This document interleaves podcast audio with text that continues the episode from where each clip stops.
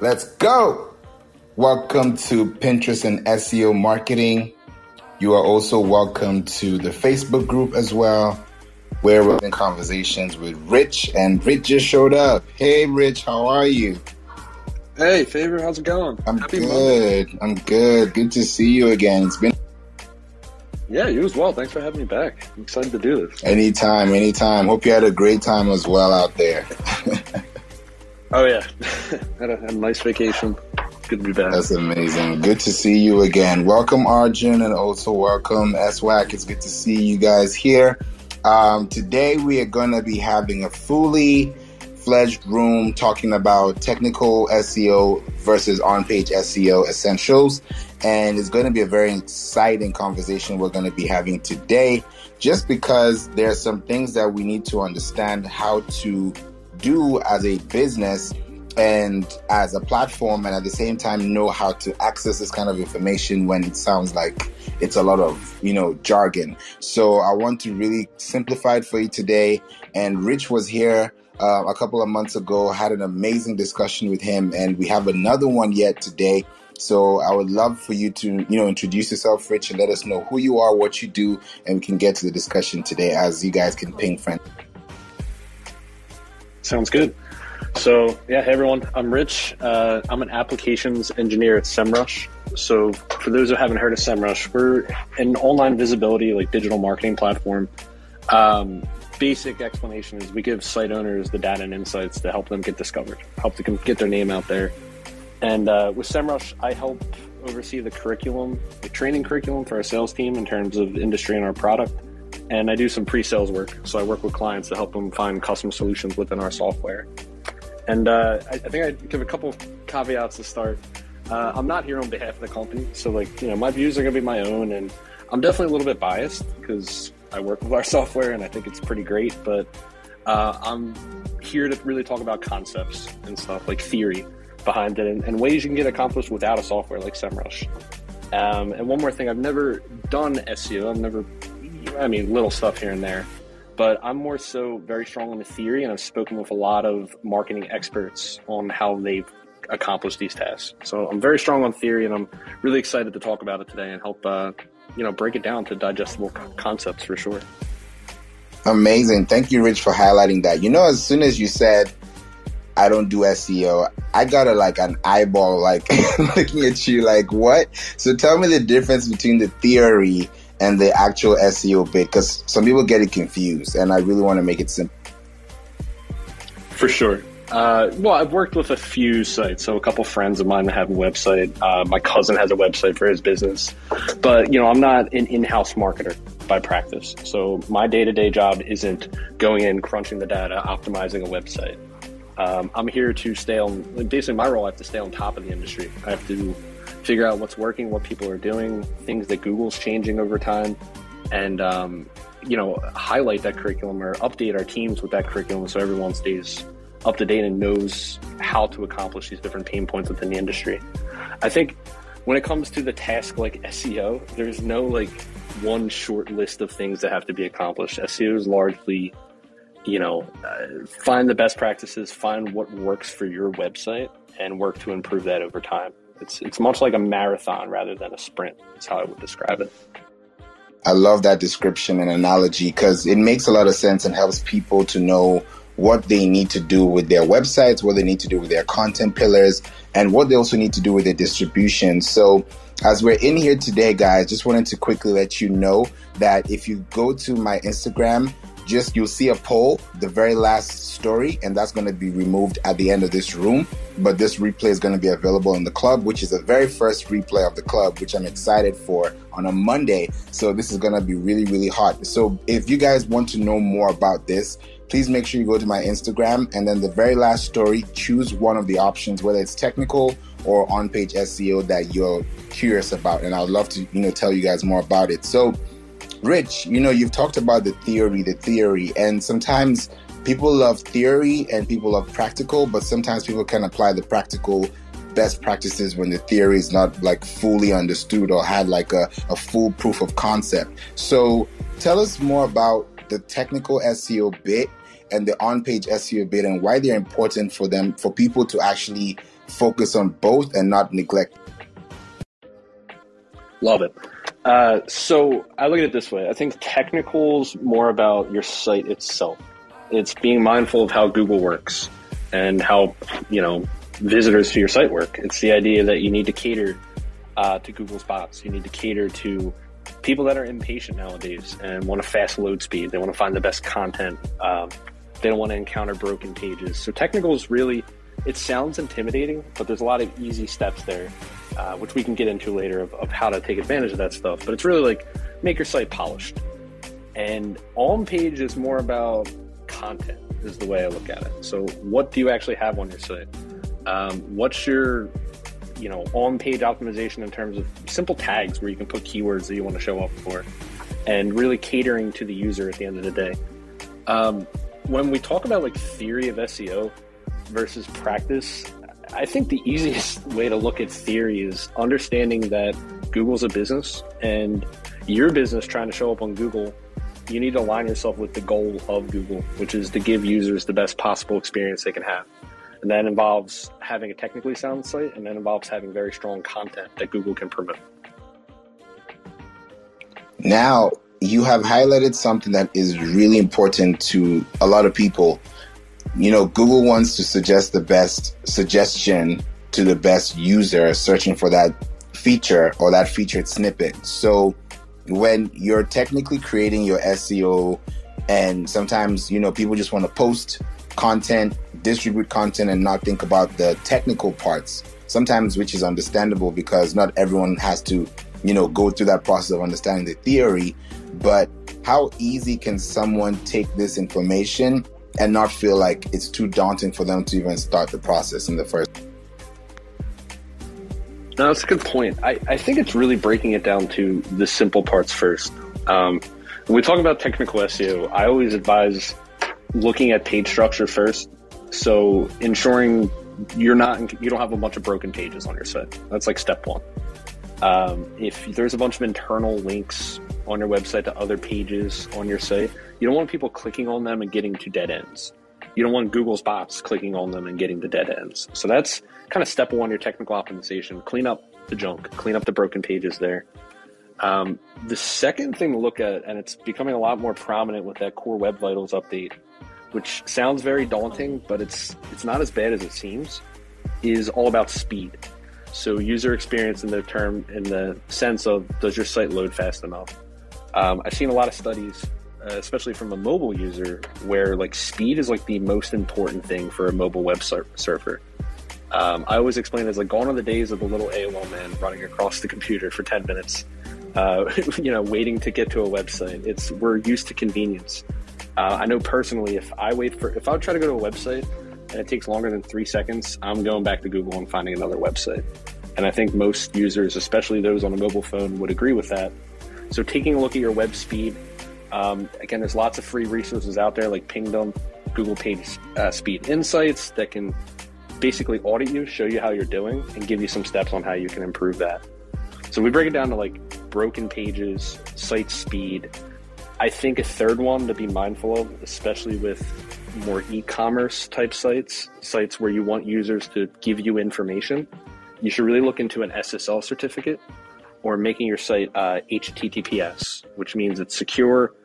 Um, you're encrypting all information that comes from a user to your server. And again, that's not as complicated as it sounds. Most ho- hosting providers can provide that. You know, it'll be an additional fee, but it's something that's going to help you make stronger user experience in terms of trust, and it can also be a ranking factor. So I was going to look at three things for technical SEO for someone getting started. Those are the three I would start with for sure. I love that you mentioned Google bots because, you know, we don't think that Google actually crawls our websites and yet they do. And sometimes when Google bots actually realize that, you know, there is a site that is being featured here talking about a certain topic, then Google actually alerts the user by suggesting that featured article or featured snippet. So sometimes when we think about it, we realize that, okay, you know, we're going to on page SEO, but technically, you know, the hero images that you have in your favicon, the, the file names that you have in your images, you know, all these things that we keep talking about, people kind of bypass them and then come back to them later, which is fine because as Google changes their algorithm eight times a day, you can still be able to capitalize on that optimization feature. But the thing is that sometimes people get that report on, let's say, you know, Lighthouse, and they when they get a response, they're like, oh, oh, I don't know what to do. Red light, red light. I don't know what to say. I don't know how to, you know, communicate this further. And then they now get stuck. And then the moment they get stuck, their creativity gets stuck in the process. So, is there a way that people can get that data report and then get it fixed, or do they have to go through like YouTube University to figure out how to best suit their problem without being too financially strained? Because that's usually one of the problems that people have when it comes to you know making this dynamic decisions when they know that they, they were not prepared. Yeah, that's a good point. I, I think it depends. I mean, one, if I'm starting a new website, I'm going to focus on content first um, and then look at my page speeds, page speed reports, and try to improve that. Um, nine times out of ten, it's usually not a big enough issue that's really going to hold you back, unless you're throwing a bunch of stuff on the page. You have tons of images, you have interactive GIFs that are just kind of unnecessary and are extra files that are going to slow down that load speed. I think it's not as crucial of a problem to really get worried about. I think things like having strong content are going to make a bigger difference initially. Um, with that being said, I think YouTube Google University is great for getting some tips on how to improve that stuff. Um, but I think there's simple ways, like you mentioned, image optimization. Like there's simple ways to like code your images to load. Uh, there's lots of plugins out there, depending on if you're using WordPress or uh, Wix or other site builders like that. You know, there's plugins that can help you optimize the loading of your images to speed that stuff up. So I think it depends. I really wouldn't get into the weeds and get overwhelmed about a lot of stuff unless you really see that there's a problem with something like, like you mentioned, um, Google Lighthouse crawling there and seeing there's an issue. Then yeah, work on it. But for nine times, nine times out of ten, like the average website owner, I would focus on content most heavily, and then take a look at the technical there. I love that you highlighted the content piece because as Google is suggesting content to the user, then the experience has to match up with the context of their search. So if someone has an image and they've optimized it for search and they end up on Google Images, for example, because their article is ranking on Google, then that image is also kind of like a lead in a way, even though it's not necessarily as opposed to like, you know, another image that you could find anywhere on the internet. But because Google has crawled your website and has seen a sitemap and has actually tracked through that process to find that image, which actually represents what you're talking about, really helps. And now you you've talked about you know focusing on content, which is now the on-page SEO part of it, because when you think about on-page, there's also off-page SEO, which is a totally different discussion for another day. But on-page SEO is really important for people to understand, but they don't also notice, like you said with WordPress and Wix, that for your content to be ranked, even Shopify, Squarespace, WordPress, you know, just to name a few, if you're thinking about, let's say, using the Yoast SEO on, on WordPress, right?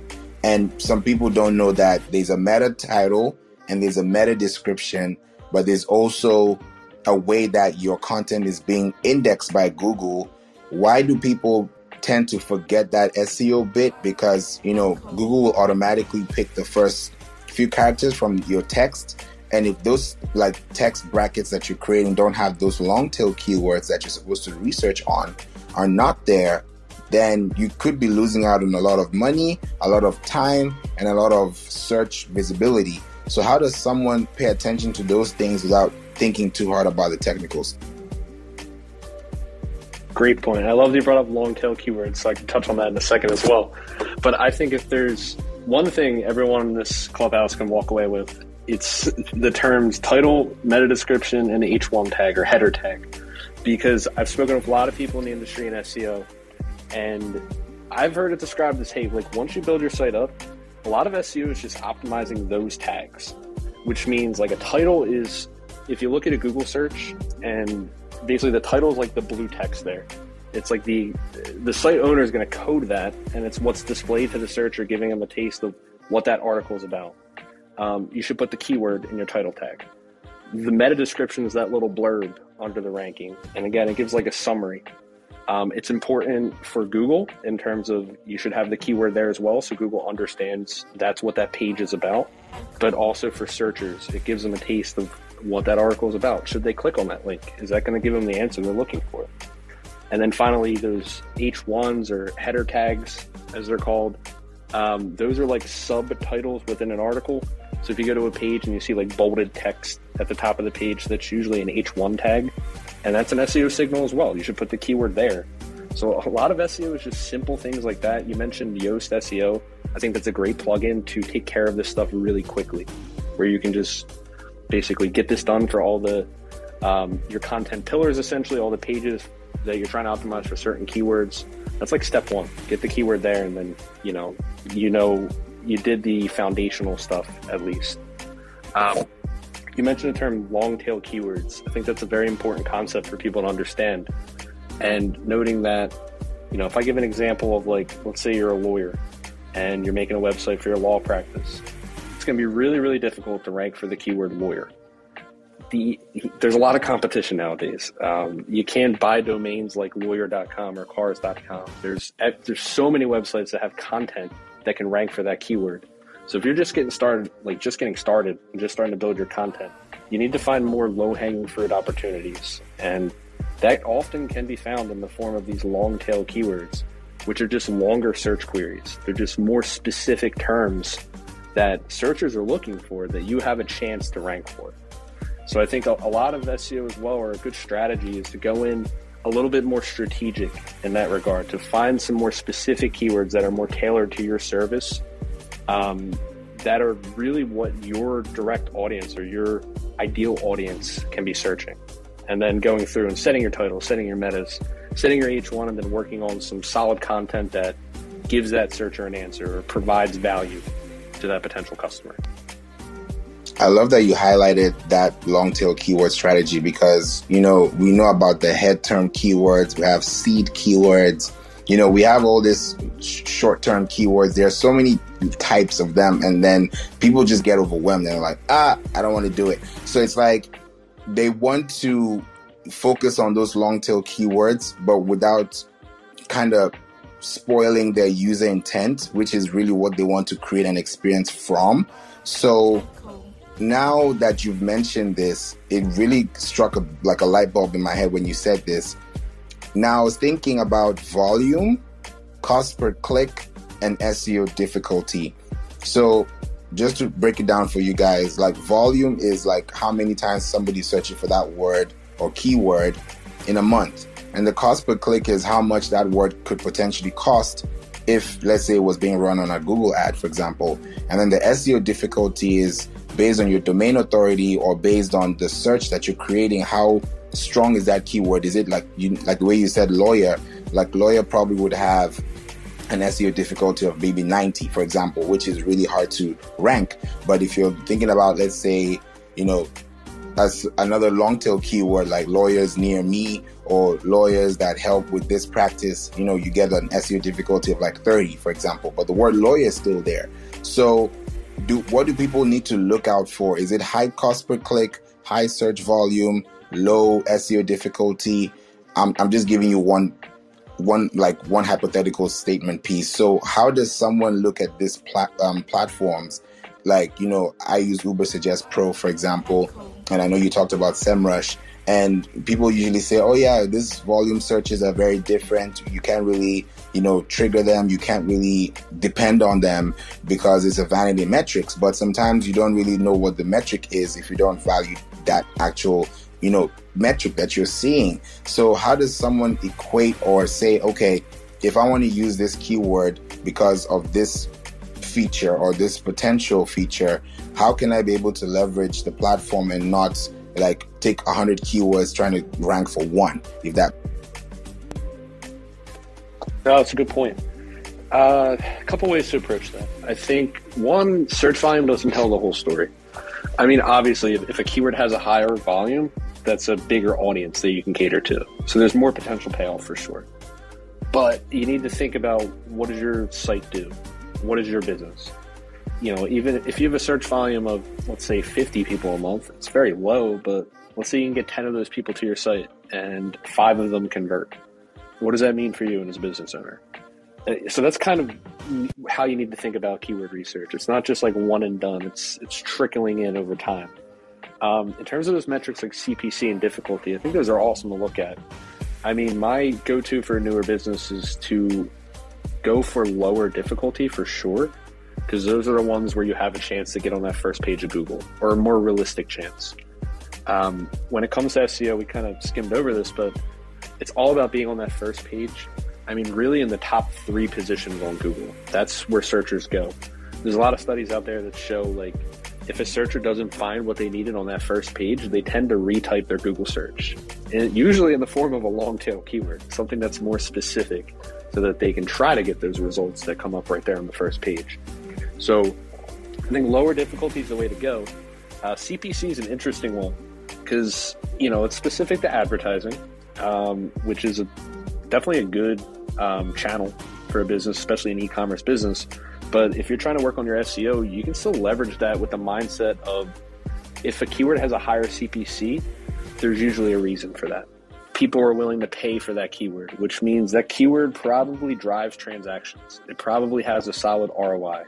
So if you can find keywords that have a relatively high CPC and a relatively low keyword density or keyword difficulty, I think those are gold mines because they're easier to get SEO visibility for and people are willing to pay to play for those terms. So if you can get established there, those are the keywords that can really start driving some revenue for you. Um, easier said than done, but that's how I would look at it. No, you just literally, I thought about something as you were speaking because I was doing some research earlier today and I noticed that, for example, Pinterest marketing and I think Pinterest marketing course no, Pinterest marketing webinars. Yes, that's what I'm looking for. The webinar is like the long tail keyword piece.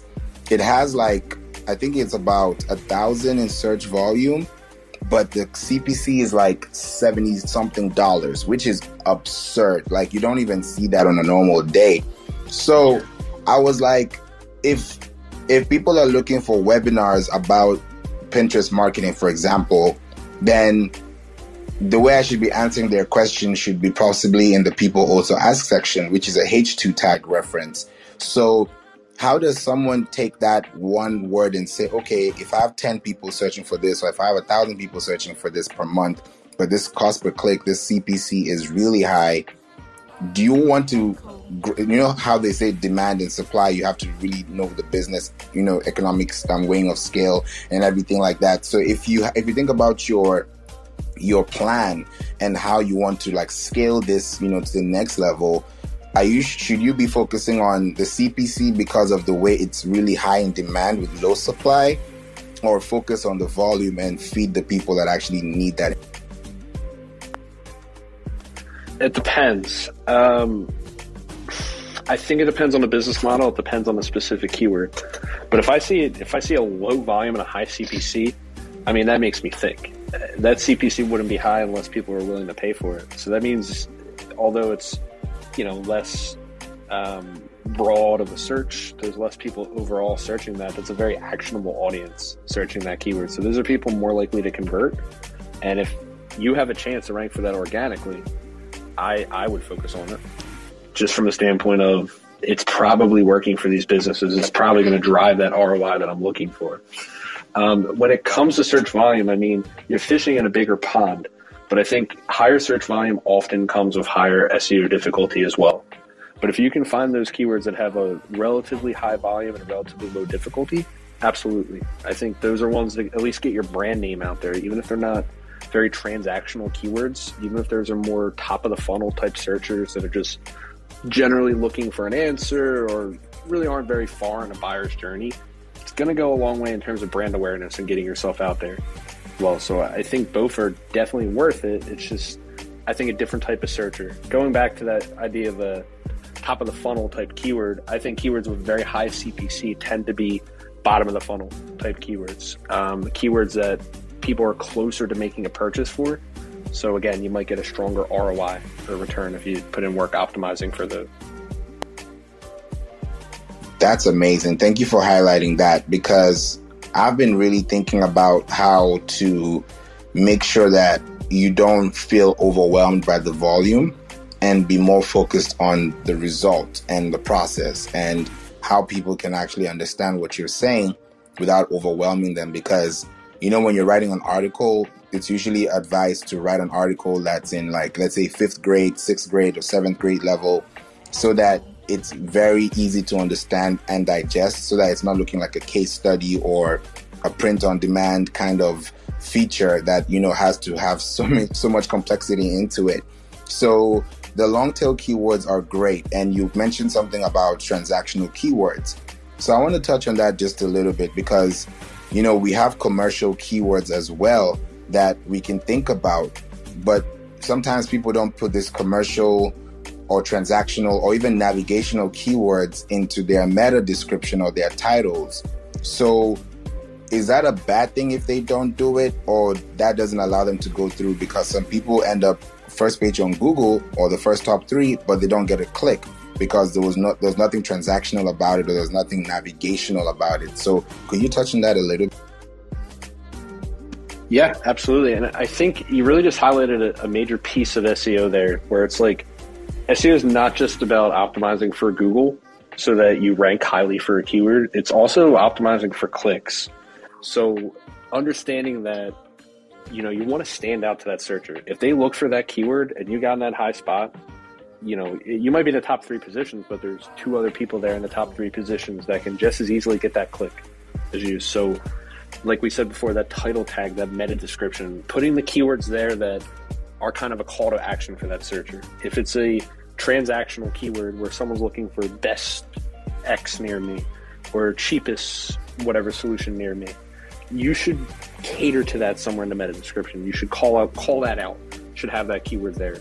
Um, USPs, unique sales propositions like free shipping on orders over fifty dollars, or you know a bunch of like other promos that you're running. These are all things that can catch that searcher's attention and might drive them to actually take that next step of clicking, come into your website where they can then enter your funnel and hopefully convert and buy your products.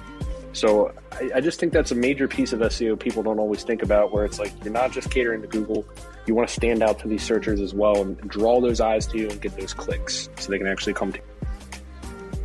Thank you so much for highlighting that and clarifying that point because I I tend to see a lot of you know focus on those commercial keywords like best, top, ultimate. You know they they they make sense but you can have the ultimate guide to ABC, but your on page SEO, your technical SEO is terrible. And sometimes if you have bad technical SEO, your on page SEO doesn't work. So I know today is a versus between technical and on page, which is really kind of unfair. but what would you say is a better place to start and a better place to sustain as a business, technical or on page? it's tough because they blend together. Um, I think on page is easiest to start. So you mentioned like you, you know you have the best ultimate guide to X or whatever solution. Like you can that takes the most time. I think putting in like the time and effort to actually craft strong content is it's time consuming. Um, so I think that's where the majority of the focus should go. But then it comes down to for sure optimizing for technical. So, like we said before, those little things like broken links. Ensure your website doesn't have a lot of, you know, Google's bot isn't clicking through your site and finding garbage and broken links and dead ends. Um, and then that page speed and that ultimate guide you have, if it's taking like five seconds to load for a web browser, not many people are going to read it. Uh, they're going to bounce. They're going to find someone else. So be mindful. Of that. So I think after you create that good content, it's going in and seeing like, okay, what do my stats look like?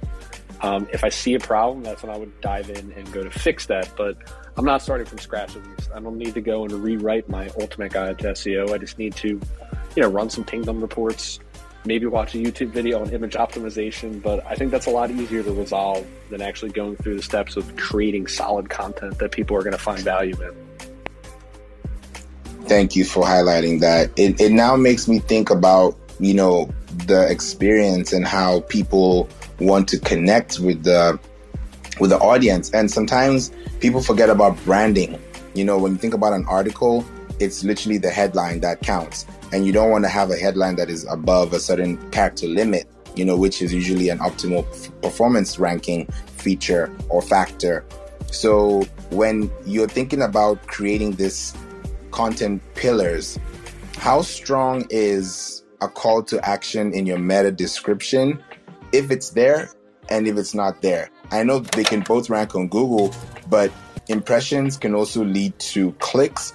But if you don't get a click, it means that you didn't impress that person well enough. So, how can you be able to leverage those? No, that's a good point. Uh, you know, I don't think it's an end all be all, but I do think it makes a difference. Um, I've been a part of a couple studies where we looked at uh, SEO A B testing, which is basically for bigger brands, they would break pillars of their content into a control and variable group and then make changes to their meta description. And oftentimes, few of these tests were just adding a USP to the meta description. So something like free shipping on orders over 50. And for the majority of these tests, they found a difference. Um, you know, it might not have been three times the clicks, four times the clicks, but like a 20, 30% increase in clicks overall. So it might not make you super successful overnight, but I think it's the kind of thing that will make a difference. And again, with, with SEO, you need to look at it not like what's going to drive thousands of visitors to my site overnight, but how can I get five extra people to my site this week or this month? Like that's the building blocks. That's the marathon nature of SEO that I think people need to be mindful of. It's, it takes time to build this stuff up, but it's a it's a gradual process that you need to see. Thank you. This is helpful a lot because you know, some people find this really hard to understand, but you're really breaking it down for them to know the the difference and the factors that actually count. Because what one thing you said right now is if you're getting more visitors per day, then that's a good thing as opposed to getting no visitors at all. And for you to get a visitor, you need to run that first page. And sometimes people go to the second page or the third page, but they only do that if they're really desperate for that information and they can't find it. and sometimes if you don't find a result that quick, like you said, you're just going to drop off. And that increases someone's bounce rate because they were not able to, you know, fulfill that. Just like clicking on a, th- a YouTube thumbnail that you think you're going to get all the answers and then you start seeing something that's totally different from what you actually are looking for because nobody wants to waste their time. So when you now think about, you know, combining all these assets, as I may call it, you know, for SEO, it starts to play a role in how you can be able to stay in control of your content and also in control of the user experience you're creating for your you know for your audience. So i i think the best way you know we can really bring this you know really really down to a bare minimum is to find out how can we apply this concept across the website. Because if you're thinking about a blog for example right every web page on your website is an independent link or independent landing page, so to speak. And sometimes, you know, for you to end up on the homepage or for someone to find your content, then that on page SEO also has to be somewhere around your pieces of content because it's a sitemap. But it gets really critical when there's no consideration for that kind of optimization especially when they don't know where to place it on the website. You know, on the website, you can have, you know, pictures all over, FAQs here. You know, are great featured snippets that also Google recommends, but some people don't know where to place them. So, would you be focusing more on trying to fix those things because, you know, optimization can allow you to get better and that allows you to end up even getting more indexes and more crawling to your website compared to focusing on that one blog, trying to rank it on Google, and forgetting the rest of the web. No, that's that's a really good point. Uh, it it depends. Again, I think on the business model and the site structure. I think blogs are easiest to get some SEO success with. I mean, there's a you're gonna. I mean, I say it a lot. Content's king when it comes to SEO, but people say like a broken record in the industry but it's it's true. I show examples for like e-commerce sites. Um, I did with my last training class. We, we looked at a keyword like best best fishing lure near me, or, or just best fishing lure, and you look at the SERP or the search engine results page for that. And you have Amazon right at the top, of course, because they own pretty much every e-commerce keyword out there. But then under that, there's a blog post. Here's the 10 best fishing lures. Under that, here's the best 25 fishing lures. Here's the best freshwater versus saltwater fishing lures. So it's an e-commerce transactional keyword where you would think product pages would rank, yet Google's showing content. So I think blogs make a big difference. But when it comes to your overall site structure, you should be doing this for every page on your site. Every product page you have, let's say you're selling, you know, custom t-shirts, the keyword custom t-shirt or, you know, a more specific long tail keyword about what type of custom t-shirt should be in that title tag. It should be in that meta description and should have it in an H1. So you should do these things on every page of your site, but you should be mindful that you're probably going to see the biggest impact on those blog type pages, those you know more long form content that's more um, adding value to a searcher and giving answers to an audience that wants an answer. That actually hits home because now the questions that are being answered are the questions that are being referred to by Google to the person who's going to look for them next. Because, like, if you click on fresh water versus salty water, for example, and somebody else clicks on the best five or the best 25, and there's this theory, and correct me if I'm wrong, but odd numbers do better than even numbers, which is still kind of shocking to me, but I see it work. So when people start thinking about applying that context across their pages, does this become like a brand structure, you know, just by default, or is the user experience really going to help when you look at the Google Search Console for that kind of impression performance?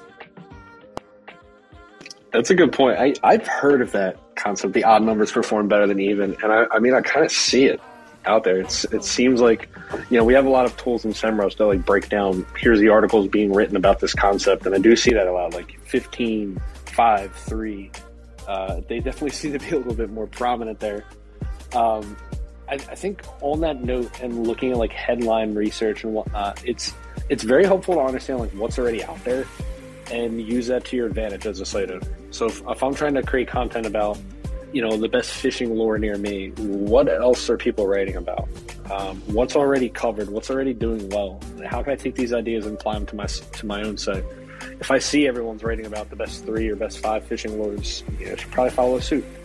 Um, you mentioned like the people also ask in questions on the SERP. Like I think it's a really good practice to incorporate that on the blog post I'm writing about. Um, and again, I think those are things that can help you show up in those SERP features, but also cater to the audience that's asking that question as well. So you're kind of taking that like next step potentially for those searchers. Um, we can get in, into it in a bit, but another concept I love with like blogs and site structure is, something HubSpot wrote a lot about. Um, God, it's probably been like a year or so at this point, but the idea of content pillars that you brought up. So if I'm selling like fishing lures, I'm gonna make like a whole strategy for my site around fishing lures. So I'm gonna have like product pages in there. I'm gonna have core content about that, but then I'll also make other sub content pages about maybe problems or questions people are asking around this topic. So things like you know, what's the difference between a freshwater fishing lure versus a saltwater fishing lure, or you know, other potential um, questions an audience might have that I can give an answer to. That's going to basically increase my site authority uh, for that topic overall. Oh yeah, definitely. It makes a lot of sense because even the people also ask section, I believe is a H2 tag reference or heading two, because those questions are being asked and those questions are already on somebody's website. But sometimes, you know, like how you, let's say, for example, you have four questions people also ask. When you get to the fourth one, a fifth one shows up. Then you get to sixth one, a seventh one shows up.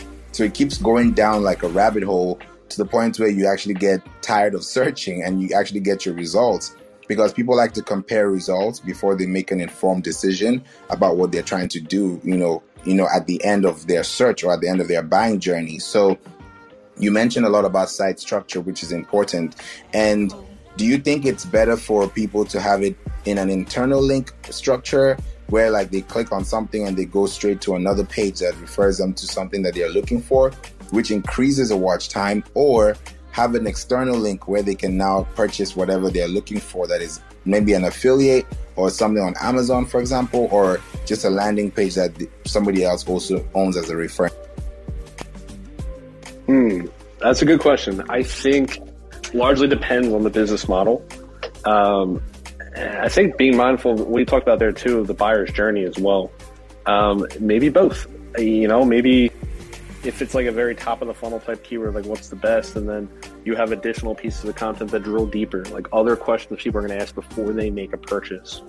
Um, that you know, you know, through keyword research, that you know a lot of people have the same question that you can address there.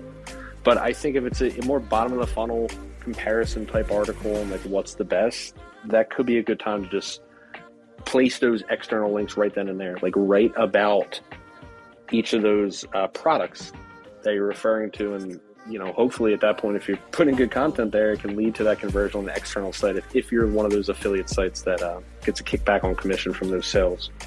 But I, for like a regular e-commerce site where you're selling your own products maybe I, I think doing both like having learn more type pages there but also links to your own products where they can go and take that next step if they're interested if you caught their attention um, with that piece of content yeah, I agree so too because that really changes somebody's process because the more you write and or the more you display, the the more accessible you are, of course, and of course the the more they trust you because you know if you have one blog that's ranking and there's nothing else that's ranking on your website, it's kind of like okay, so what are you doing with your time or what are you doing with this content piece? Because you know I noticed that you know if an article is doing really well, then tendency is that they want to have other related articles so they can support each other and then interlink them back to the one that's already top performing because Google is going to crawl it and look for other referring domains or referring links as well. So you're right, you know, technical and on page, they're both as important, you know, for internal and external linking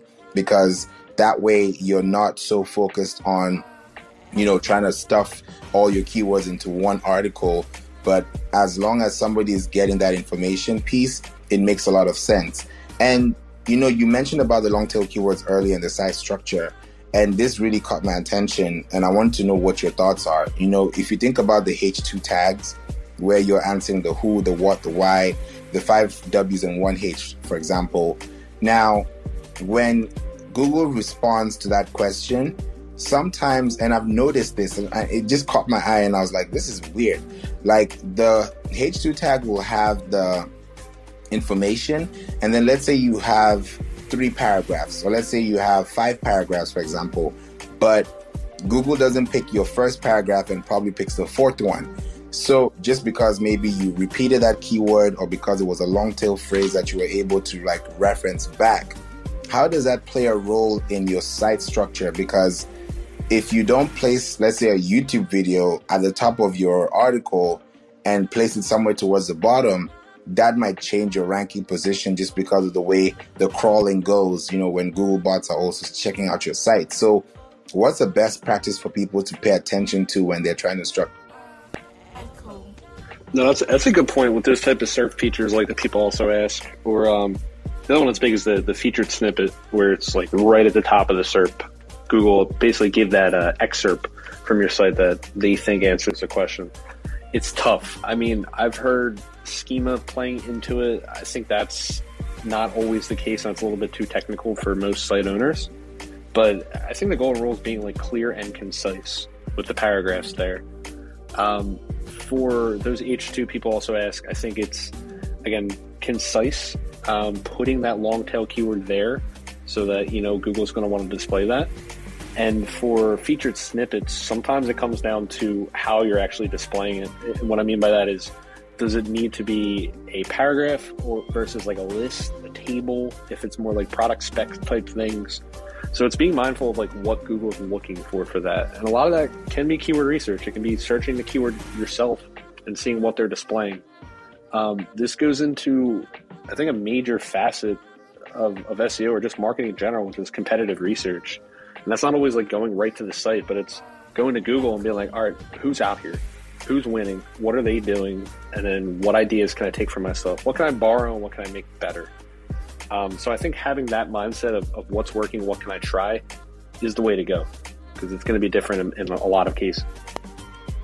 Oh yeah, definitely. And you know, there are so many pieces to the puzzle when you're creating content for Google, but more importantly, your images could actually help as well.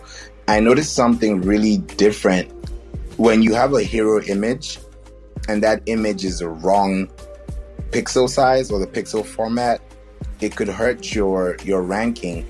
And it's it's actually surprising to know because those pictures that are being seen, whether they're stock images or royalty free, or you actually took them and it's your own copyright IP, then it could change a lot for people because people are visual. And if they see something that they like, maybe that's their favorite color, or maybe that's you know something that they're used to seeing, it can really help with them staying on there. But you mentioned about like you know making sure those long tail keywords are there. Now, with the hero images and with the alt text, you know you talked about schema as well. You know, and people are looking for things near them, and you're, you're getting the best geotag location right next to your your address or your county or your zip code those things actually change your dynamics because what I'm searching for may be different from what you get as a search result on the SERP. So to stay ahead of the game, especially when you have a, a site that is so fresh and maybe your domain authority is a one, how can you be able to use other internal links or external links to leverage your authority on the app you know, because I, I, talk about Pinterest here a lot and how you can be able to use that domain authority leverage as a business owner. But sometimes people don't even have that featured asset to, you know, create that experience. So, what do they have to think about so that they don't feel like they're being overly, you know, overwhelmed with the information and not doing anything about what they're? That's a good point. Um, couple parts. So, like, Pinterest, social media, that all blends into SEO. Um, there's some people in the industry that argue like, no, social media doesn't affect your SEO, but I've seen a lot of studies that argue that it does. I think it does. Um, so I think being active on those platforms, at least as a form of like content marketing and getting your stuff out there to another audience, I think will start to make a difference with your SEO. Um, SEMrush did a study probably been like two years or, or so now on like ranking factors, and we found that just like site traffic made a big difference. So a lot of people argue that like backlinks are most important for SEO. Those are tough to get. Um, that's something you can have a largely content driven approach. And what I mean by that is I'm going to put good stuff out there and it's going to be so good that people are going to reference it. Um, that can be images to your point. So like, let's say I'm a, you know, I'm a marketing site, I'm an agency and I'm, I'm doing this, I'm explaining to people how to do marketing. I might create some infographics out there that are they're cool, they're captivating, they get people's attention. And if people start to link to that in their content, well, that's a backlink I'm now getting to my site. That's going to work on increasing my authority over time. So backlinks are an important piece. I think there's easy ways to go about it, but that takes some time to really get established. So I think taking advantage of other platforms like Pinterest, uh, Facebook, Instagram, um, getting on like content write ups on other external blogs that can reference your stuff and drive people to your site will make a big difference in terms of your authority.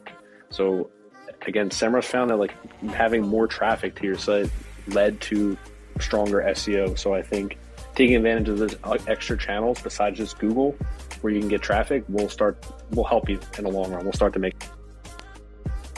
yeah, I believe so too. Because, you know, once you're getting used to a certain type of structure, it kind of helps Google to understand that you're serious about what you're posting.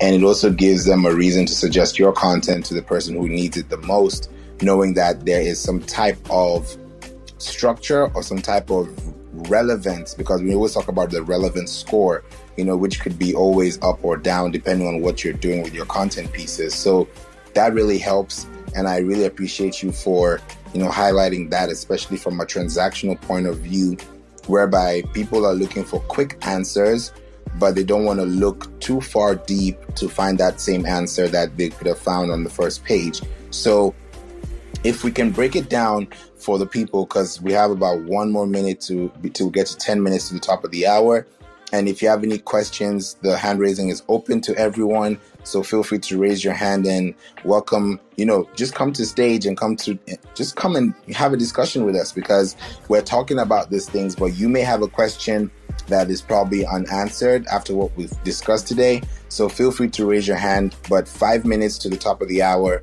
I'll be closing off the hand raising so that we can be able to wrap up. So, Rich, could you just break down for us? Because we've talked about technical, we've talked about on page, and there are a lot of things that people don't know. It's because it's so deep into the into the traffic, into the search. But could you just break it down for us in at least like two minutes on how you can be able to focus on your technical, your on page, without hiring an SEO person, for example, but you might need to do one anyways, but just for you to have that sanity and that clear scope so that you can actually be able to have a good playing field for your business. Then we'll go to Ismail. Cool. Um, I think on page is easiest to approach yourself. I think that comes down to being an expert at what you do. Uh, you know your business better than anyone else. So provide that value out to your audience. So that comes with creating good content. We've talked a lot about questions and giving people answers. So that's where a keyword research tool can come in handy. I mean, you can do this yourself on Google. You can do this by just knowing your audience and understanding what problems you usually hear from your clients that you can put out there on the web, that you can answer in the form of solid content. So when it comes to on page, it's it's good content. It's those tags we've talked about, like the title tag, the meta tag, the H1, the H2. Again, that's it's not complicated. There's plugins out there like Yoast SEO that make it really easy, and it's just being strategic. If I create a blog post about I'm using fishing lures a lot, but let's say I sell fishing lures and the best saltwater fishing lures, I'm going to put that keyword in my title, my meta description, my H1. Um, and then I'm going to create good content. I'm going to put it on the body of that content as well. So on page, I think you can do yourself. Um, technical, there's look, there's a lot of very overwhelming facets of it. Uh, there's a lot of code heavy stuff that I'm not good at, and it's overwhelming to me. But I think there's simple ways to approach it. I think just taking a good look at your site structure, ensuring there's not broken pages there. There's lots of tools out there. I mean, SEMrush included where you can crawl your site and find issues that are there. If you find broken pages, again, there's plugins that can help you take care of this. You can either get rid of it or you can redirect it, uh, which is, again, a, a, Google search can explain that pretty well. Um, and a lot of hosting providers make that easy through plugins and stuff. But cleaning up the broken pages is huge. Then I'd say take a look at site speed because it's com- becoming more important with that Google Core Web Vitals update. Um, so again, there's a lot of low hanging opportunities there. There's a lot of plugins there that can help with that. Oftentimes, image optimization goes a long way. And then finally, with that technical, it's probably that SSL certificate I talked about before. If you're an e commerce site, I really, really, really recommend getting an SSL certificate. It's going to make your site secure. That's something your searchers or your clients are going to be looking for.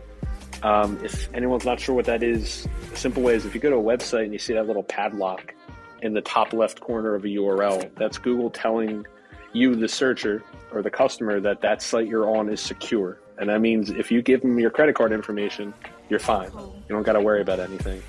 So you as a site owner should do that for just the trust you're building with your customer, but also that's a ranking factor. And uh, again, lots of plugins out there and, and hosting providers really usually offer that. They make it pretty easy to do. So all in all, I know that was kind of a tangent, but I'd say start with the on page, create good content, and then go in and look at your technical and do the easy stuff first. If you find there's major problems, you know, you could hire a freelancer for one off job here and there. And, you know, some people, I like to nerd, nerd out on this stuff. Uh, I, you know, I didn't go to school for this. I went to Google University. I watched a lot of YouTube videos. I read a lot of articles. So I think a lot of this stuff isn't as complicated as it sounds. There's a lot of good content out there that walks you through it. Um, but yeah, that would be my my advice. Thank you so much, Rich, for just bringing so much value to our discussion today and the Pinterest and SEO Marketing Club, where we've been able to inspire, educate, and empower people with knowledge just so they can be able to learn better about their way about, you know, of trying to get better on the platforms that mean the most to us, which is social audio, social networks, social platforms, and not neglecting, you know, your web your website because that's really your digital your digital real estate. You know, a lot of people think, oh, I'm on Facebook, but when Facebook crashes or when Instagram crashes, you don't know what to do with your business. So it's really good to keep those things in check so that you don't really lose out on, you know, what you could potentially be getting. So thank you so much for highlighting that. I really appreciate it.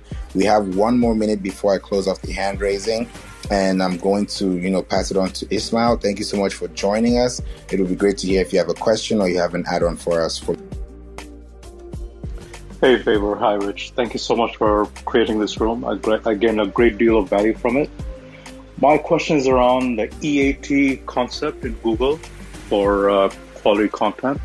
So, could you briefly describe how would a blogger or a you know entrepreneur measure their EAT metrics to make sure they rank properly? Thank you. That's a really good question. So, if I'm right, EAT is expertise, authority, and trustworthiness. So I've heard this come up a lot. I know that was part of, I think it was the Medic update with Google back in the day. Um, that's a good question. I, I think expertise comes down to how well you cover it. So a lot of that can go back to that competitive research aspect. So you know you're an expert on all you can put in the value that you can deliver. Um, but I think another approach that comes up is like the skyscraper technique I talk about sometimes, which is like see what's out there, what else people are writing about, and cover those concepts as well. Like ensure you're being comprehensive enough with that content is a big part. Um, authoritative, I think, largely comes from backlinks. And as Favor talked about before, and like covering, like not having a site that has like one blog post on a topic being a little bit more comprehensive. So having a bunch of posts about different pain points within a service or a product um, will help a lot of that. And then some of it is building backlinks from reputable sites as well. And uh, which is an important part of backlinks. Like you should try to get sites that are relevant to what you do, um, that are a little bit more established as well, because those are going to give you a little bit more of a push there. Trustworthiness, not 100% sure, but I think some of those concepts do go into the backlinks as well, ensuring you're getting from good sources out there. And then I think could blend into the SSL certificate as well, ensuring like your site is well configured for good user experience and you're protected in that regard. I don't know if favor if you have anything to add there. Yeah, you literally nailed everything. I really appreciate that you highlighted that, you know, sequence because when you have a site that is authoritative that also tells Google that you have a domain authority that stands out. Your domain authority could be five, but you have content that is ranking. It's you can search for it. So you don't want to just write content for Google because you have content for Google. But I think you should also be looking at your Google Search Console. That's if you've connected it to your website. And then look at your performance rankings and see what are the words and impressions that you're getting on your site and then look at those long tail keywords and then match it back to what you have been doing organically for your website and then look and see okay i'm getting impressions for this but i'm getting zero clicks for this. So how do i use this keyword to help the person that's trying to get to this particular article and finding it and then finding you worthy of you know staying on the site? Because that way that allows someone to become even closer to their problem being solved than you just, you know, spewing out content that is just like, okay, it's rankable, it's, you know, use image optimization, video optimization, but you've not really helped them. So I think at the end of the day, just to add on to what Rich says, is that you want to have a call to action that is going to allow them to stay longer on your site. And what is that call to action? You want them to join your mailing list, you want them to buy the product, you want them to refer to this link, you want them to learn more, or here's a podcast for this. Because at the end of the day, people spend on average, it's way less than what I'm about to say, but if you have a good audience, you should be spending between one minute to two minutes on a site. So if your article is five minutes, then for reading time, for example, you want to be able to allow people to read that halfway through because if you if you have an article that's five minutes, then in 2.5 minutes you should be able to have address the problem, solve the problem, and let them know when to come back because the article is for Google to index. But more importantly, you want the user to have a better experience when they are finding your content that is researchable and is also creating that that mindset to stay connected to you so that when you have another related article, they can know your article, they can know the language because the language you also speak, the jargon that you also create, is also going to be something they're going to be getting used to. So I believe it's in that whole trustworthiness that allows people to stay connected to your site throughout your process of building links as you keep going. So I, am glad that you know you were able to bring this question to our table today. Um, but was that able to help you answer your question? Absolutely. Thank you. You're most welcome. Thank you so much for highlighting it. Rich, is there anything that you want to say real quickly before we close? Because we just got to the top of the hour. Yeah, for sure. Well, um, thank you for everyone who joined in. This is great. Uh, feel free to connect with me on LinkedIn. Send me any questions you have. Connect on Clubhouse for sure. Uh, I don't sell for SEMrush, but I coach our sales team. If you're interested, reach out. I can connect you with a rep to you know, our sales reps are very consultative, so they're not going to try to sell you, but they can show you things you can take advantage of if you're interesting. But again, a lot of things I talked about today, there's lots of resources out there on Google. There's lots of resources in our blog that can help you get started at least. I think first step with SEO is to get started, uh, start taking those steps and work on building it over time.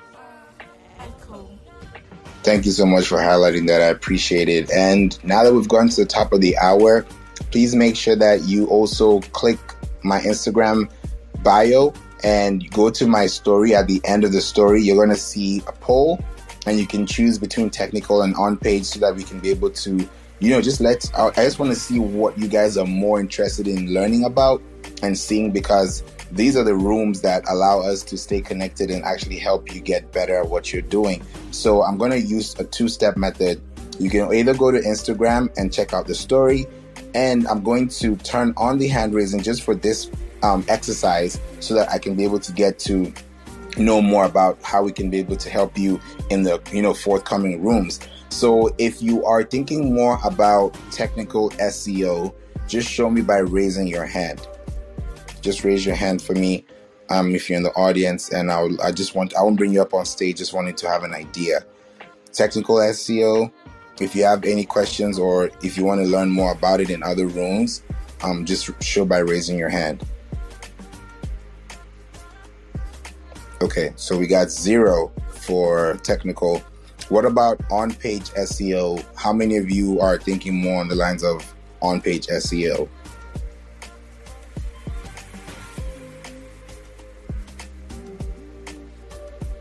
Okay, so this tells me that none of nobody raised their hand. So I understand that possibly there's a lot more work to be done, which is totally fine. But I really understand and I appreciate the fact that you are able to listen and take this notes because it can be overwhelming and sometimes you may not know what to do with the information. So the replay is available in this club and the Pinterest and SEO marketing club. So feel free to invite other people and also join this club so you can learn more about how you can be able to use your SEO for better.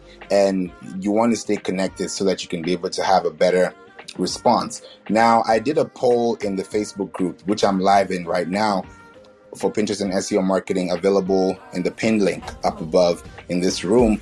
And tomorrow at 1 p.m., there's going to be a room Eastern time to tell you about how to prepare, you know, to cre- increase your sales revenue for 2022 with a strategy. So these are things that you're going to need to help your business grow and expand. And sometimes people don't really know what they need to do because they want to post more or they want to link more. But there's some strategies that you need to take care of that can help you better. So if you're going to be here tomorrow at 1 p.m., please feel free to join us in the room. We're going to be here having an amazing discussion with you and you know, Rich, this is the second time you've been in this room with us in this club. So I really appreciate our connection and I thank you so much for the time you've been able to give us this evening. Thanks for having me. It's been great. You're most welcome. You're most welcome. With that said, everyone have an amazing evening. Take care of yourselves. And on Facebook and on Clubhouse, I'll see you guys tomorrow and I'll catch you guys next time. Thanks again. Bye for now.